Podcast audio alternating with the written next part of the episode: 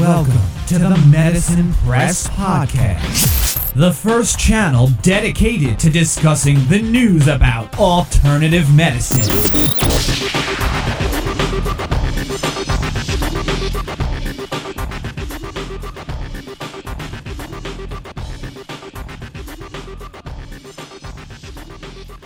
Hallo und herzlich willkommen zum medizinpress.de und einem neuen Podcast, einer neuen Folge. Wir befinden uns ja in der Reihe der Mikrostromtherapie, sind jetzt mittlerweile beim Teil 5 angekommen. Teil 5 von insgesamt 10 Teilen der Mikrostromtherapie, also eine Podcast-Serie über 10 Teile. Und heute sind wir beim Teil der Frequenzen in der Therapie angekommen. Ich kenne das aus dem Internet, aus verschiedensten Foren und auch ähm, ja, aus persönlichen Begegnungen. Das Thema Frequenzen äh, ist ein, nennen wir es mal, ja, teilweise auch ähm, gewollt gepushtes, mystisches Thema, ähm, wo viel, ja, oftmals auch viel Interpretation reingelegt werden kann, ob denn das alles auch wirklich so ist mit den Frequenzen und ob die denn wirklich auch ganz, ganz, ja, wichtig sind. Sie sind sicherlich wichtig, aber das möchte ich so ein bisschen vorwegnehmen in dieser Episode, sie sind nicht das, ja, das alleinige Heilmittel, sagen wir mal. Da werde ich aber vielleicht zum Schluss noch etwas ein bisschen näher drauf eingehen. Schauen wir mal ein bisschen so in das Skript ja, sozusagen hinein, was wir heute haben. Ja, unsere Natur ist ein komplexes Gebilde aus, aus Rhythmen auf allen Ebenen, wenn wir so wollen. Ich meine, das ist, denke ich, soweit bekannt und ich möchte ein kleines Zitat äh, machen aus einem Buch ähm, von Fröhlich, 1978 schon, ähm, ist ähm, The Coherent Electric Vibrations in Biological Systems, heißt das Buch. Und das Zitat ähm, ist ein, ein Ensemble von Zellen, zum Beispiel in Geweben oder Organen, wird bestimmte kollektive Frequenzen besitzen, welche die wichtigen Prozesse regeln, wie zum Beispiel die Zellteilung. Wenn allerdings eine größere Anzahl von Zellen aus dem Takt gerät, die die kollektive Schwingung eines Systems so schwach werden lässt, kann es sein, dass dieses System an Stabilität verliert. Soweit das Zitat, wie gesagt, vom Fröhlich aus 1978, Coherent Electric Vibrations in Biological Systems. Ich finde es sehr, sehr schön, dieses Zitat. Ähm, da steckt bestimmt auch sehr, sehr viel drin, ähm, sehr, sehr viele Möglichkeiten, natürlich auch der Interpretation. Hatte ich ja bereits schon gesagt.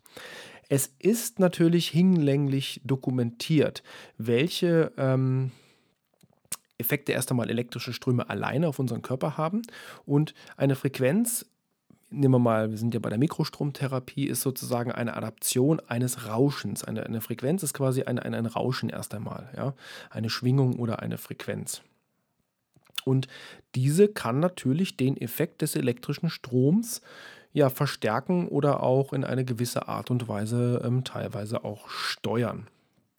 Ich hatte ja in der letzten Episode erklärt, da ging es um die elektrischen Felder in unserem Körper, dass ich da auf ein, zwei Studien vielleicht noch ein bisschen näher eingehen will zumindest eine Studie, die ist schon eindrucksvoll und zeigt relativ ähm, eindrucksvoll auch, dass Frequenzen schon natürlich, dass also auch spezifische Frequenzen durchaus ihre Daseinsberechtigung haben und auch eine entsprechende Wirkung haben. Wobei ich sagen muss, dass dies ein, eine labortechnische Studie ist, die durchgeführt wurde. Ähm, und, aber gut, schauen wir uns die mal an. Es geht um eine Studie, veröffentlicht in 2004 mit dem Titel Effects of Interferential Frequency Specific Applied Microcurrent. Also hier geht es tatsächlich um Mikrostrom, wurde in 2004 in den USA veröffentlicht und es gilt einfach den Nachweis oder die Studie sollte den Nachweis bringen, ähm, welche Wirkung spezifische Frequenzen bzw. Frequenzfenster eigentlich haben. In dieser Studie, das ist eine verblindete, placebo-kontrollierte Studie, wurde mit einer bestimmten Frequenzkombination ähm, an Mäusen probiert, dieses sozusagen, diese, diese Frequenzkombination nachzuweisen. Also es wurde dort eine Entzündung an den Ohren der Mäuse ausgelöst und diese dann einmal mit einer Frequenz von 40 Hertz was spezifisch für den Bereich der Entzündung, ähm, zumindest laut Literatur, sein soll, und einer Frequenz von 116 Hertz, was also spezifisch laut Literatur ähm, für den Bereich des Immunsystems sein soll. So, nun hat sich die Schwellung an den Ohren der Mäuse reduziert und zwar innerhalb von vier Minuten um 62 Prozent. Ja, vielleicht mal um einen Vergleich zu bringen. Die haben das mit, auch mit Medikamenten dann verglichen. Im Vergleich, ein Medikament schaffte es in der gleichen Zeit nur um eine Reduktion der Schwellung um 45 Prozent. Es wurden auch andere Frequenzkombinationen ausprobiert, die hatten aber nicht diesen enormen Effekt wie diese von 40 Hertz und 116 Hertz. 62 ähm, Prozent Reduktion von Schwellung aufgrund einer ausgelösten Entzündung ist ja schon enorm. Ja, wenn wir mal gucken, wie schnell ein Cortison braucht oder auch nicht, äh, ja, lassen wir das mal so stehen. Ich denke, das ist relativ interessant, aber wie gesagt, das ist eine laborkontrollierte Studie gewesen und es ist so, dass Frequenzen, wie gesagt, ähm, nicht unbedingt das Allheilmittel sein müssen, aber extrem wichtig sind, wie in meinen Augen auch diese Studie ja eindrucksvoll ähm, beweist oder eindrucksvoll darstellt.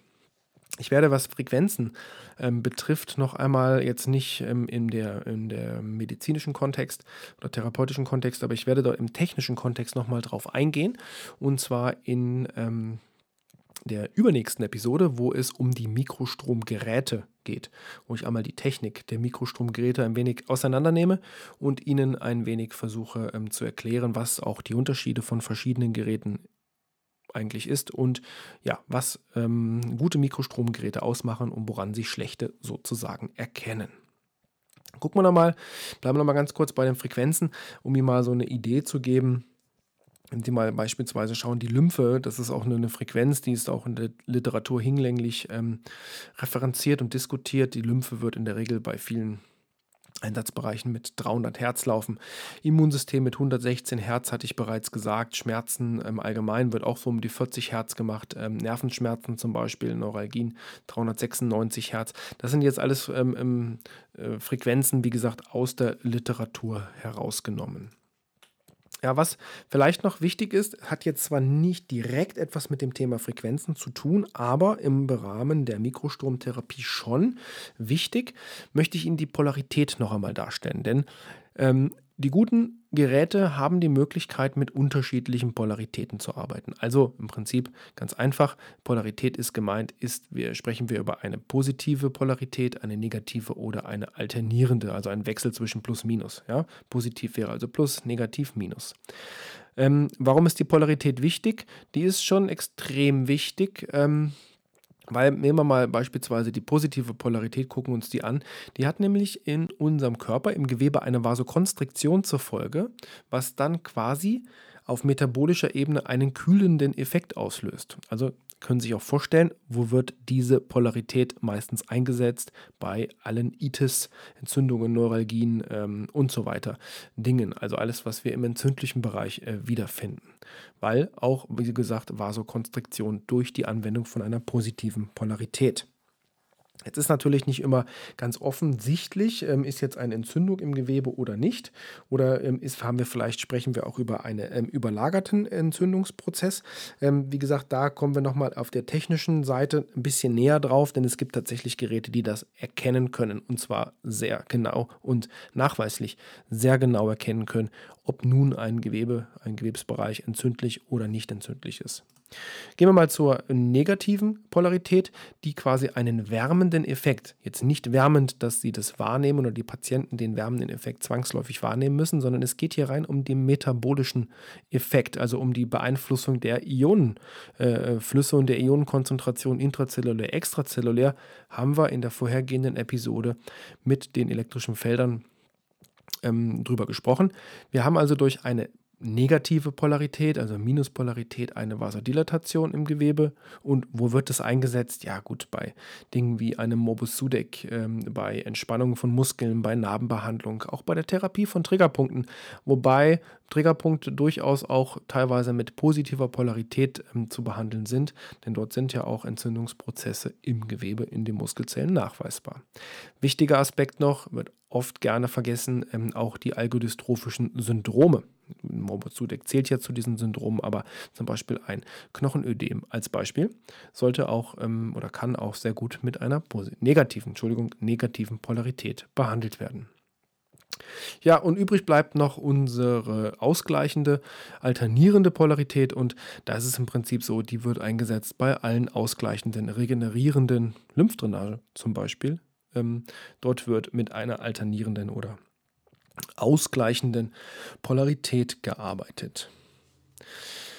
Gut, und was jetzt die Frequenzen betrifft, ja, sind wir eigentlich schon durch. Ähm, ich glaube, ich habe jetzt mit diesem Podcast hm, nicht so ganz die gesamte Magie der Frequenzen weggenommen. Ich habe einfach mal ein bisschen erklärt, eine Studie rangeführt, ähm, was die Frequenzen eigentlich äh, machen. Ich werde noch einmal, wie gesagt, eher auf das Thema Frequenzen kommen, wenn wir im Bereich der technischen Möglichkeiten und der technischen Spezifikationen von äh, Mikrostromgeräten sind. Also im übernächsten Teil unseres ähm, Podcastes. Ähm, in der nächsten Episode wird es gehen um eine Kombination. Also um die Kombination, genauer gesagt, von Licht, speziell gesagt von LED-Licht und Mikroströmen, was das, ähm, warum man das macht, ob das was für einen Sinn das macht und ähm, speziell auch mal erläutern, was dieses LED-Licht eigentlich tut oder was es nicht tut und wie das Ganze auch nachgewiesen wurde in Form von Studien. Da werde ich auch noch ein wenig drauf eingehen. Vielleicht Stichwort Nachweis, auch im übernächsten Podcast, die Mikrostromgeräte, da wird es um Nachweise gehen, denn hatte ich ja ganz eingehend gesagt, ein Mikrostromgerät oder die Mikrostromtherapie ist eine medizinische Anwendung. Und ähm, für medizinische Geräte, medizinische Anwendungen sind ganz spezielle Nachweise von gesetzlicher Ebene und ähm, nicht nur in Deutschland, sondern auch in unseren anderen äh, europäischen Ländern gefordert. Es gibt eine einheitliche Richtlinie für die Europäische Union. Ähm, das wissen viele noch nicht, wissen A viele Hersteller noch nicht. Ähm, das ist äh, traurig, aber wahr. Ähm, wird sich aber auch sehr, sehr bald ändern, weil die Aufsichtsbehörden sind da mittlerweile immer schärfer geworden und werden auch immer mehr ähm, die ähm, Hersteller kontrollieren. Und das ist auch vollkommen korrekt und richtig so. Aber viele Anwender wissen das auch nicht, dass ähm, schlussendlich auch der Anwender mit in die Verantwortung gezogen werden kann, wenn er beispielsweise ein Gerät einsetzt, ähm, was ganz einen anderen Einsatzzweck eigentlich hat, also die sogenannte Zweckbestimmung. Aber wie gesagt, da werden wir im Bereich der Mikrosturmgeräte ganz, ganz ausführlich und konkret darauf eingehen. Ich möchte mich an dieser Stelle natürlich wieder bei Ihnen bedanken, dass Sie eingeschaltet haben, dass Sie zugehört haben. Gefällt Ihnen unser Podcast? Dann Bewerten Sie uns bitte bei iTunes, bei SoundCloud oder wo auch immer Sie uns hören. Schreiben Sie uns eine E-Mail für Kritik, wenn Ihnen was nicht gefällt, wenn Sie was anders haben möchten. Wir sind natürlich extrem kritikoffen und freuen uns auch darüber. Aber wenn Ihnen das gefällt, dürfen wir uns das auch gerne schreiben. Freuen wir uns auch drüber. An dieser Stelle, dieser Podcast wurde wie immer präsentiert von http medizinpress.de und ist der Podcast Nummer 5, wenn ich jetzt äh, richtig bin, in der Serie zur Mikrostromtherapie. Nächstes Mal kommt also die LED-Lichttherapie in Kombination mit dem Mikrostrom. Und bis dahin wünsche ich Ihnen alles Gute und noch einmal vielen Dank fürs Einschalten.